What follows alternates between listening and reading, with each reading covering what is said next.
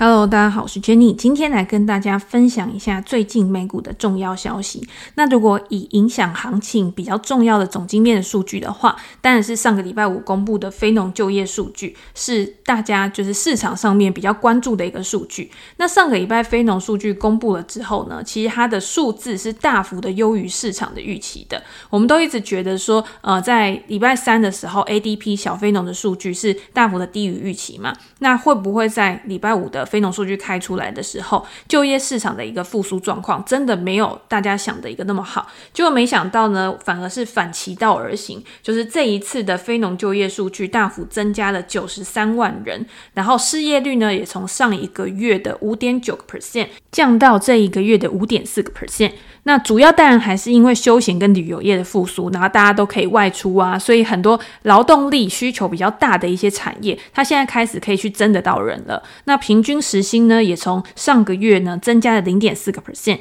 相比于去年同期呢是增加了四个 percent。劳动参与率呢也从上个月的六十一点六个 percent 上升到六十一点七。那就业数据很好，大家又要开始担心说联总会是不是又要开始升息啦？是不是又要开始提前紧缩啦？我觉得升息这个东西现在。讲一定是太早，因为目前看起来就是要等到二零二三年才会开始启动升息。那中间呢，其实也还是有很多的变数有可能会发生，甚至是有可能未来真的还有什么样的一个经济环境的一个变化，会导致联准会有不一样的动作。所以呢，大家现在会预期的是，联准会他可能会在八月底的时候，他去 Jackson Hole 的央行会议，他会先释放一些他可能会缩减购债的这个消息。那当然，目前呢，这个数据出来了之后，还是会影响到市场的一个走势。因为我们以前都常说嘛，你今天数据出来，第一个去影响市场的，一定是每一个市场参与者他的情绪。所以你在礼拜五去看盘的时候，你会发现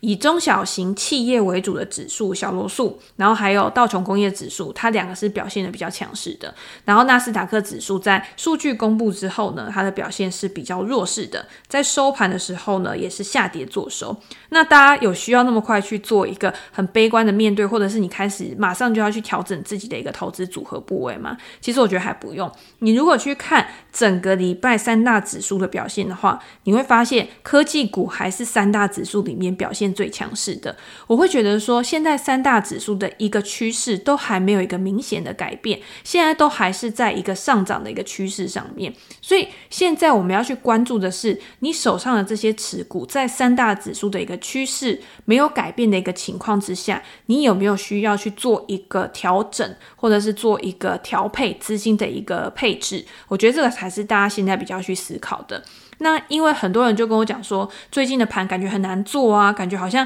你买什么好像都赚不到钱，或者是你去追高啊，然后。马上它就开始有一个比较大幅度的拉回，就导致上面上是一个亏损的状态。那我觉得，因为你会看大盘，大盘虽然还在趋势上面，但是它的一个指数的波动其实是没有很大的。那为什么你手上的持股它会有一个比较大幅度的波动？其实原因是因为这些公司它可能刚公布财报，那公布财报之后，大家都知道，美国的财报一公布之后，它的那个股价的变化是很大的，因为它没有涨跌幅的限制，有的时候可能一涨就涨个十个 percent 以上，那有的时候一跌当然就是跌个十个 percent 以上。那这个时候，如果你手上的股票刚好是这类高成长股的话，那受到这个财报之后的一个影响也会很大。我们在上一集的时候也有提到嘛，就是你今天如果手上持有高成长股，或者是你即将想要买入某一一档高成长股的话，那我觉得在财报之前呢，最好是不要太积极的去做一个买进。那除非你的获利是已经有拉开到一定程度的，那这个时候我就会觉得你放着没差，因为你本来就是有本钱可以去承担一个比较高的风险。那今天就算你在呃财报公布之前你没有卖，因为你就是看好这家公司未来的一个发展嘛。那它财报公布了之后呢，它的一个数据显示的是一个什么样的情况？有没有证明说这家公司还是处于一个高速成长的轨道上就很重要。如果今天行情的走势不如你的预期的话，是不是有什么很关键的因素去影响到市场的一个分析师或者市场任何的参与者对它一个未来估值的一个评定？那这个时候你当然也是要很果断的去做出一个决策。我觉得既然你今天你到美股，你选择要去投资一些高成长股。那这些高成长股本来它相对于这些呃成熟股或者是稳健成长股，它就有含有比较高的一个不确定性。那通常含有比较高不确定性的公司股票，那你在风险的控制上面一定也要更严格。所以这个就是你投资不一样属性的公司，然后你要采用的一个策略或者是你的思考模式，其实都应该要有一些不一样。那我自己也会觉得，就是说有一些公司，你觉得它是高速成长股，但是呢，你在评估它的时候呢，你又不能把它完全当成一个高速成长股。这个要怎么来解释？就是譬如说，假设 Tesla 好了，大家都会一直觉得它是一个高速成长股，因为它在电动车这个领域上面，它本来就是走在很前面的嘛，它算是一个领导公司。然后它在营收啊，或者是它在一个销量的一个表现上面，其实在过去一直以来也都有一个还蛮显著的一个成长。那它在上一季的财报呢，其实出来它的获利能力有一个大幅度的提升。那这个时候呢，呃，虽然它的财报之后这个股价是跌的，但是我自己会把它归类在稳健成长股，因为稳健成长股对我来说是它在产业中占有一定的一个地位，然后它可能市占率是很高的，所以它有一个呃先天上的一个优势。也不是先天上，就是它有一个先行者的优势。那这个先行者的优势是可以帮助它去维持它一定时间的一个获利能力的。那我就会把它当做稳健成长股。我不知道这样大家有没有办法可以去呃理解我的逻辑？那为什么有一些高速成长股是好？我今天营收可能真的成长得很快，但是我今天营收成长得很快，是因为我这个产业它可能刚在一个萌芽的阶段，它可能还有很多的一个客户，很多的营收来源可以去扩展。但是它在这个产业中的一个垄断地位，也就是它的市占率，其实是没有像我们知道那些规模比较大的公司这么的有优势。那这个时候呢，我就会把它归类在高速成长股。也就是说，虽然它有一个很高速的成长，但是它没有一个很坚实的护城河，让我觉得说它有条件，然后可以一直去扩张，然后在未来完全不会受到竞争的一个影响。那我就是用这样去分辨的。那因为这几天呢，有一个读者他私讯我，他就说他在 Square 的财报公布之后，他去追价买了 Square 这家公司的股票，然后买了之后呢，Square 又有一个拉回，他不知道到底是应该要停损出场，然后还是放着，然后等待这个股价开始重新往上。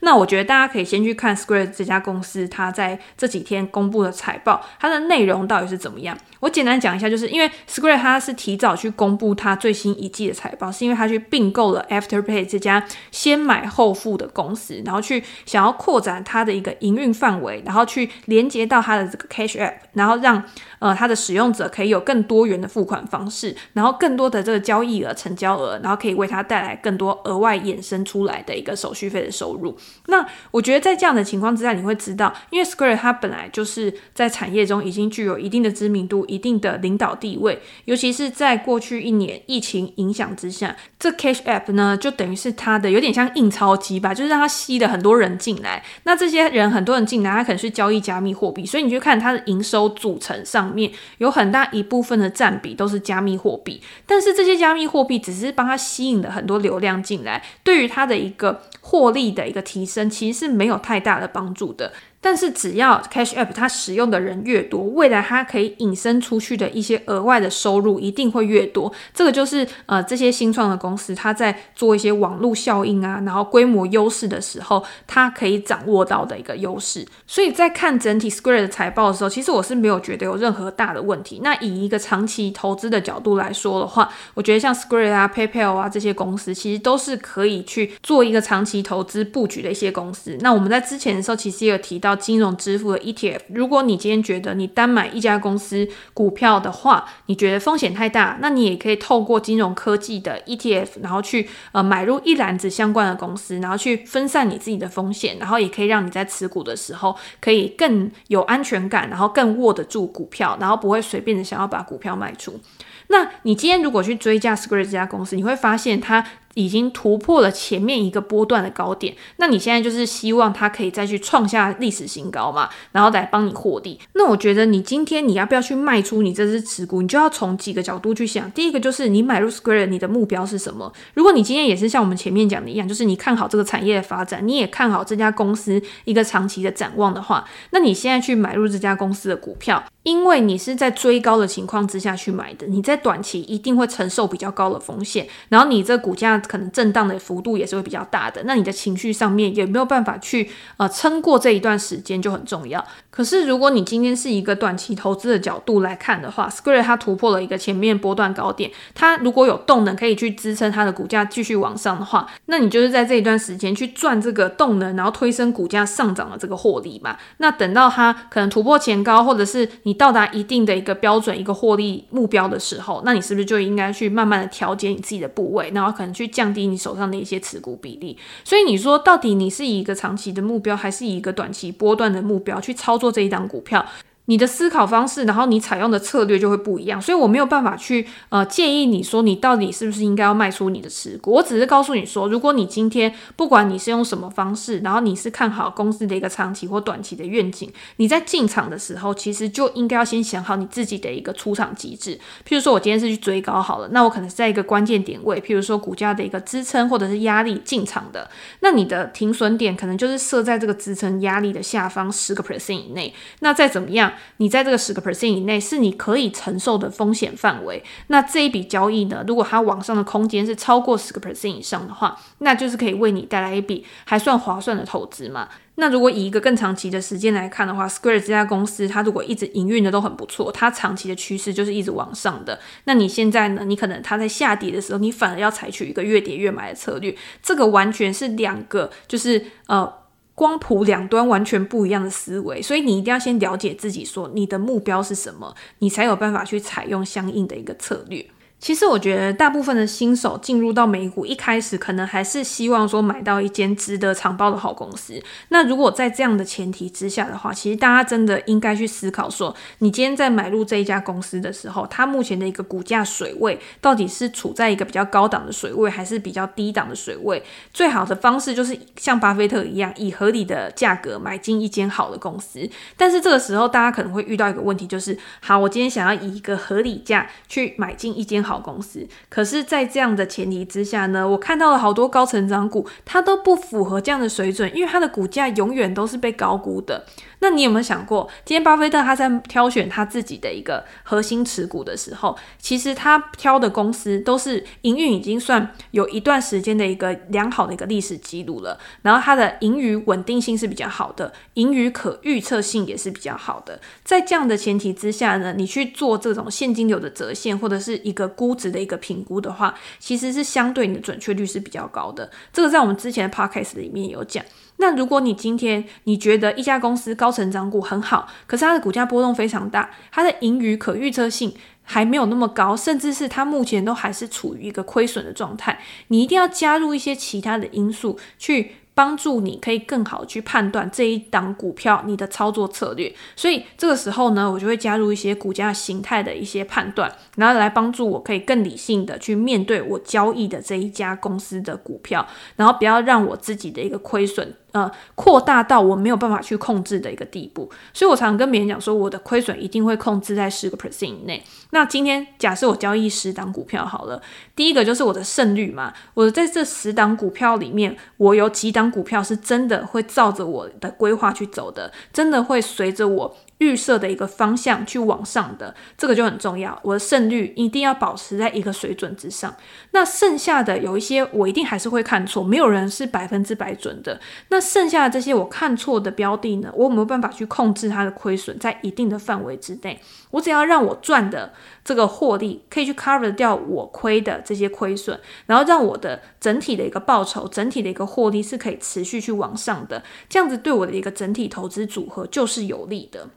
所以我在之前呢，其实有跟大家讲，就是也跟大家介绍过几本书，然后是关于。把基本面结合技术面去做一个投资评估的一些书籍，第一个就是超级绩效嘛，那大家应该都已经很熟悉，就是我已经讲过很多次。第二个呢，就是笑傲股市，笑傲股市是威廉欧尼尔的书。那在之前我们其实有花过一集 podcast 的，专门在介绍这一本书。然后后来也有蛮多读者跟我讲说，他有去买这本书，然后读起来，好像大家给我的一些反应都是说，他们在读这本书的时候觉得还蛮硬的，就是有一点难读。一开始的时候，这本书。它其实是有很多的图表嘛，它就是告诉你说，诶，过去一些成长股、标股的一些股价线图，其实你是有迹可循，就是他们都是照着某一种呃类似的一个形态，然后去发展的，所以他把这些图表列出来给你，然后就是让你去翻阅，说，诶，让你知道说过去这些呃成长股、标股，它其实都是长的是什么样子。那如果今天你在看这一本书的时候，你一开始翻开，因为你没有技术分析的底子，那或者是你完全没有这种股价形态一个概念的话，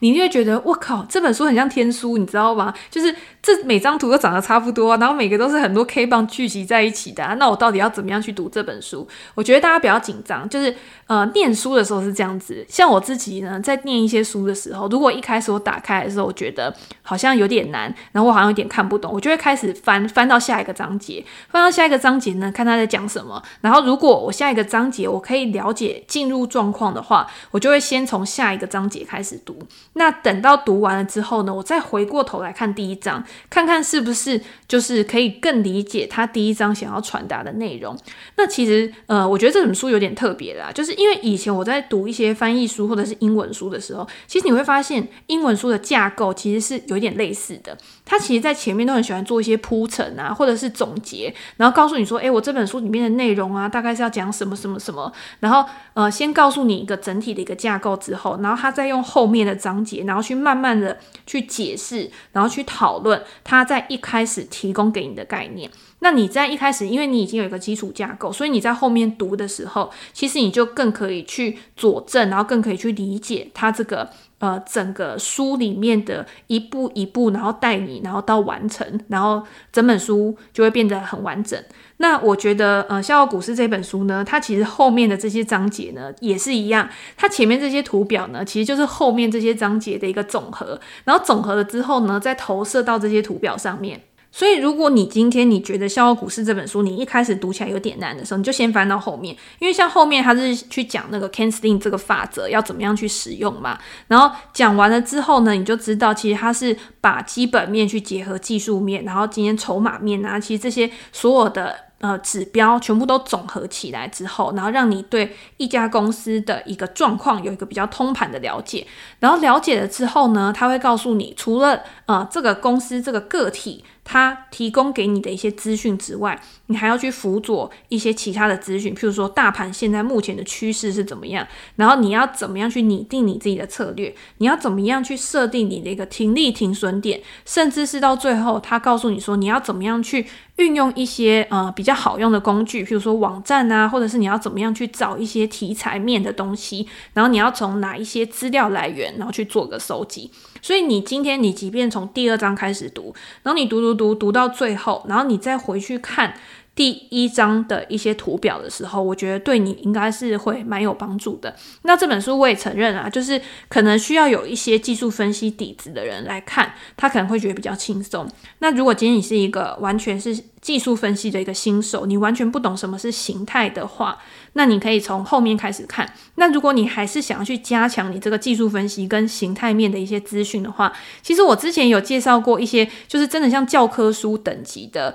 呃技术分析的书，股价趋势技术分析，然后也是环宇出版社出的。这个是我觉得呃很适合新手去学技术分析的，因为它是从呃形态面，然后讲到很多不一样的形态类别，然后可以然后去告诉你你要怎么样去判断这个行情的一个发展。那我觉得它是非常非常非常完整的，有上下两册非常厚的一个教科书等级的技术分析的书，然后提供给大家做一个参考。所以你不要觉得技术分析里面只有 K D 啊、R S I 啊这些技术指标而已。其实我觉得技术分析里面最重要的其实是形态，因为形态是需要时间去累积而成的，才可以去形成我们常见的什么头肩顶啊、什么整理形态、三角形啊、旗形啊，有的没的之类的。到最后你会发现，其实很多形态你在脑子里面已经有一个初步的概念之后呢，你到那个线图上面，其实。不需要花很多时间就可以辨识得出来的，那有很多是真的是主要的形态，然后告诉你说行情的一个反转点，它的几率最高是发生在某一个形态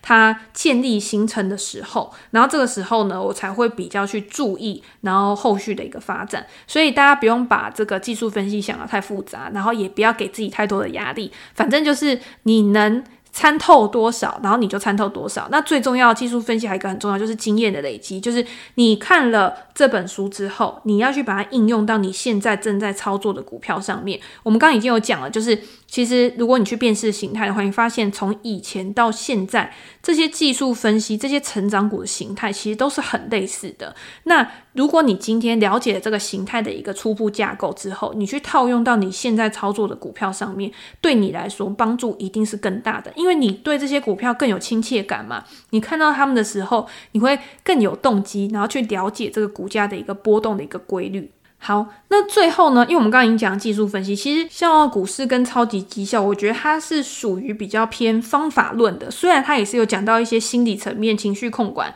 资金控管这一些主题，但是我觉得它提供给我的一个方法论的一个实用性是很高的。那如果大家再进到下一步，譬如说你现在可能不管你已经是用基本面或者是用技术面来作为你一个进出的依据、一个操作的准则，那大家。到最后一定会同样面临到的一个问题，就是情绪面、情绪控管跟资金控管的问题。那我最近呢，其实也有读了两本书，因为前两天我是在 Facebook 上面跟大家分享有关财报的资讯嘛，就是你要怎么样去读财报，你要怎么样。从公司治理，然后去知道说这家公司的财报到底它的可信度是多高，然后有没有什么可以先让我们去发现这个财报里面比较不规律的地方。譬如说这家公司它的营收成长很好，或者是它的一个财务报表，它的损益表做得很漂亮。可是你去看它的现金流量表的时候，却发现，诶，它的营业现金流、它的自由现金流怎么完全没有办法跟它的呃其他的报表做一个匹配，然后做一个呃相辅相成的一个作用。那这个时候你就要去找原因，有可能。就是因为在公司治理上面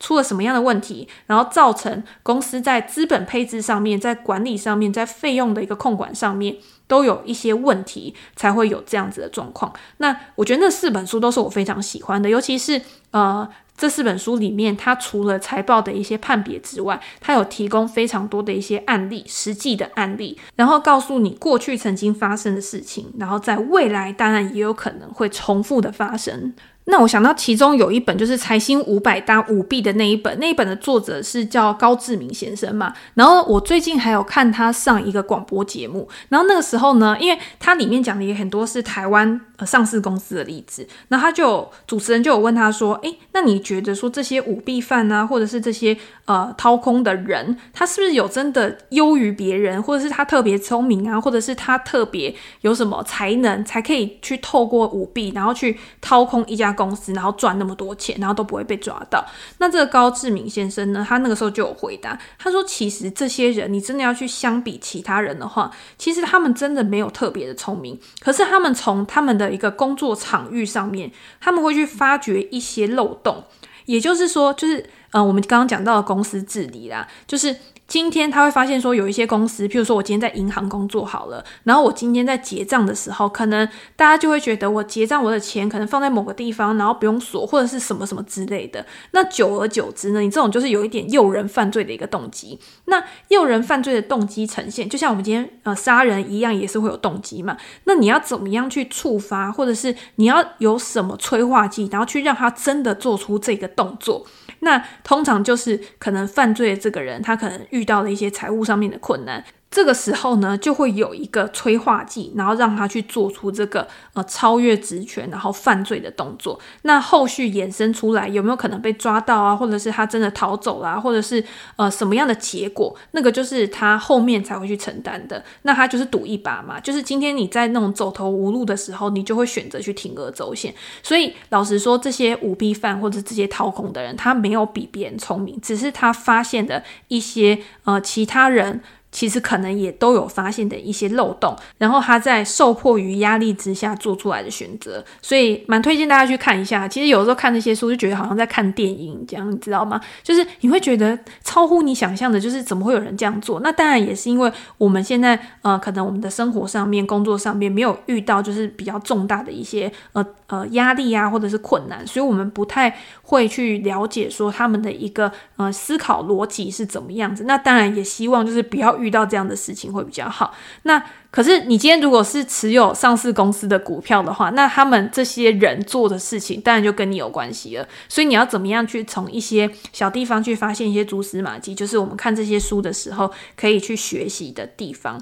诶。哦，我本来要讲技术分析的书，就我刚刚想到那四本书，就觉得好像很不错，然后又想要再跟大家再推一下。好，我们现在讲一下技术分析的书，就是我说我这几天其实我也有看了几本技术分析的书嘛。那其中一本呢是《金周刊》出的这一本，叫做《顺势致富》。那《顺势致富》这个作者呢，其实他之前也有写过另外一本书，叫做《趋势投资正点》。那那一本呢，其实也很厚，然后里面也是有一些访谈啊，然后跟一些心里面啊、交易面的一些哲学啊，然后非常的厚。其实我觉得。那本其实还蛮难读的，就是你需要花很多时间，而且读一读真的会觉得有点生硬，然后有点无聊，然后就会想说把它放在旁边，然后呃过几天再来读那一种书。可是今天顺势致富呢，我个人觉得就是还算比较好读的。那今天我觉得如果你要读这种书的话，其实我一直都觉得这种。关涉到呃情绪面的书是应该有一些交易经验的人来读，它会比较适合。原因是因为你可以借由别人的经验，然后你去思考说你在自己的一个投资决策或者是交易的一个决策上面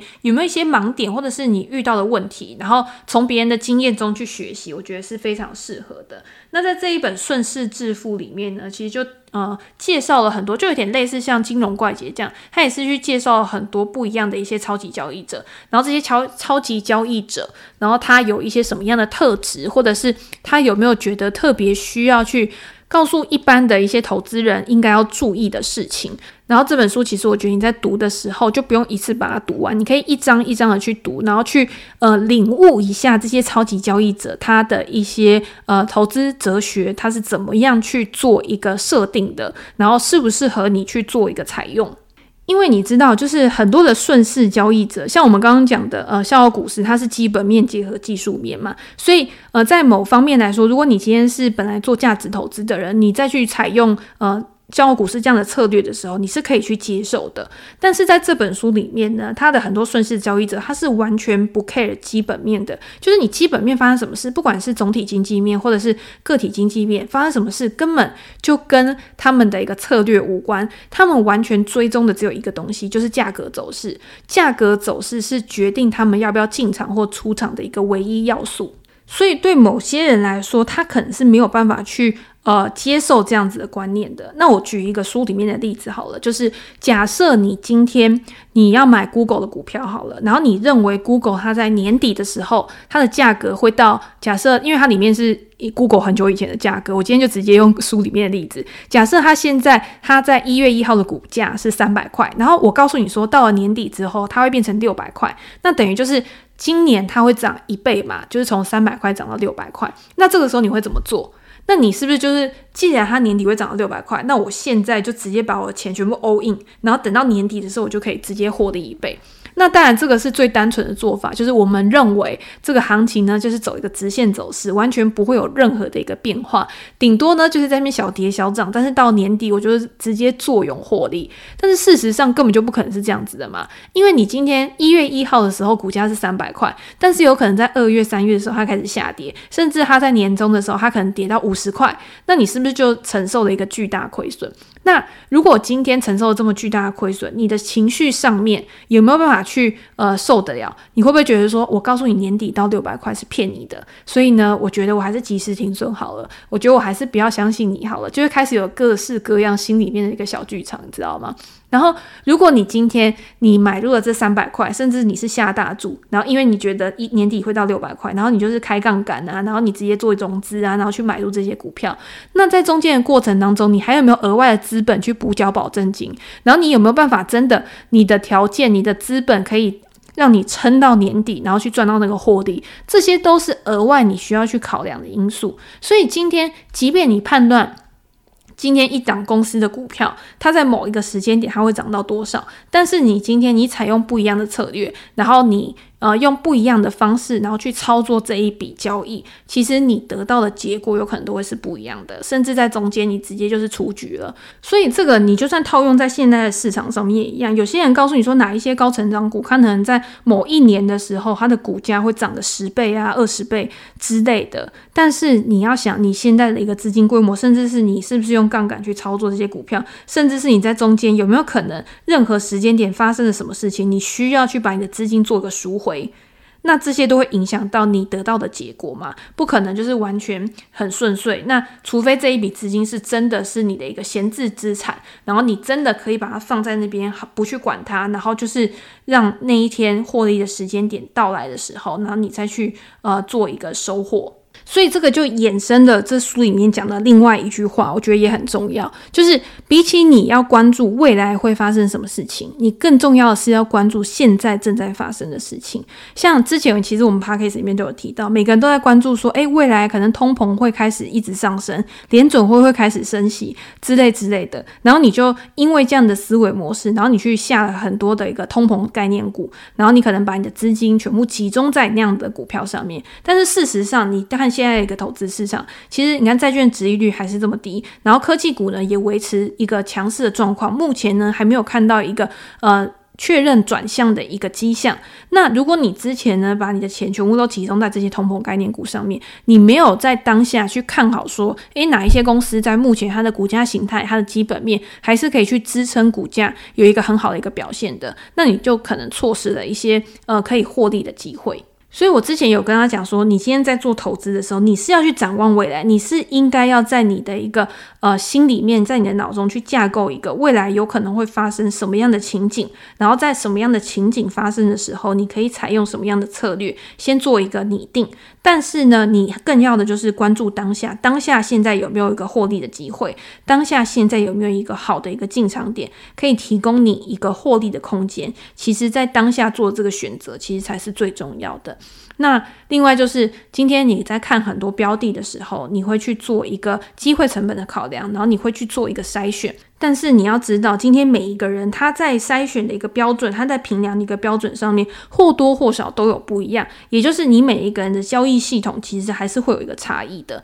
那当然，没有一个交易系统是完全是完美无缺的，就是你没有。百分之百准的，你一定还是有失败的时候，还是有错误的时候。那在这种顺势交易者，他们的心理，他们的一个原则上面，就是你今天你要让获利奔跑，但是你一定要去控制你的损失在一定的范围之内，绝对不可能做到零亏损。但是你的一个上档的获利空间一定是要大幅高于你的下档风险的，这个他们才会去做。然后你不要对于行情有过多的一个预测跟想象，你就是当下你纪律的去进出市场。对于这些顺势交易者来说，才是最重要的。诶，那今天，诶，我讲到现在已经三十分钟了，就是其实时间已经差不多。我本来还想要再介绍一本我觉得也非常好看的一本书，这本书的名字叫做《致富强心脏》。那它的作者其实是德州扑克的一个职业玩家，然后赚了非常多的钱，然后他在他一个扑克生涯，甚至是他后来把这个思维延伸到投资上面。把他的经验，然后这一路走来一个过程，然后分享给大家。我觉得这本书真的很好看，而且从里面也可以学习到很多